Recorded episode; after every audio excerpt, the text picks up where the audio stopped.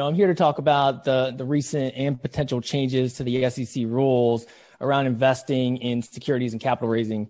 But I, have got to start out to everyone and say that even though I am an attorney, I'm not your attorney. So anything said today is for informational purposes only and not legal advice. And I think that goes for anything that Adam and Dan say as well.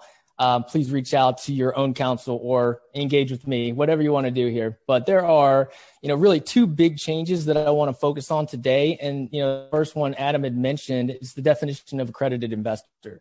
So quickly previously the definition was based on a financial model and a lot of you already know that you know you have to have 200k of income over the past two years with a reasonable expectation of the same to continue or 300k if you're married or otherwise $1 in net worth excluding your personal residence um, they've kind of made some changes here so the idea so what what happens here there there aren't any changes so far, and there's nothing in the pipeline as as limiting that definition further, but there are murmurs of people potentially actually limiting that further by increasing those limitations. Um, just because, you know, those rules were made a long time ago. There's been inflation of the dollar since then, and they're just not as meaningful as they used to be.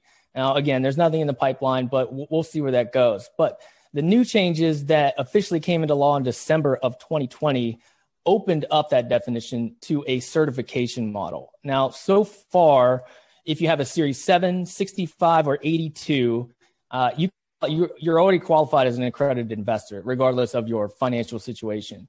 So, you know, that's really not too exciting for us unless you already have one of those accreditations, uh, because, you know, it's hard to get. It takes a lot of time and effort, and you've got to take those, those long exams. But the exciting part is what could be coming in 2021 and that's that the SEC is in the process of allowing licensed institutions to offer a course and an exam to allow anyone who passes to qualify as an accredited investor.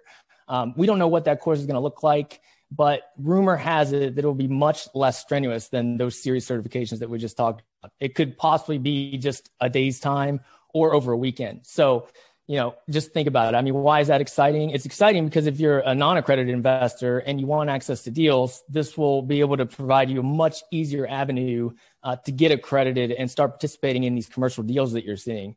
Um, on the other side of the table, if you're raising capital, this obviously will expand your base of investors. So that's that's number one, the definition of accredited investor.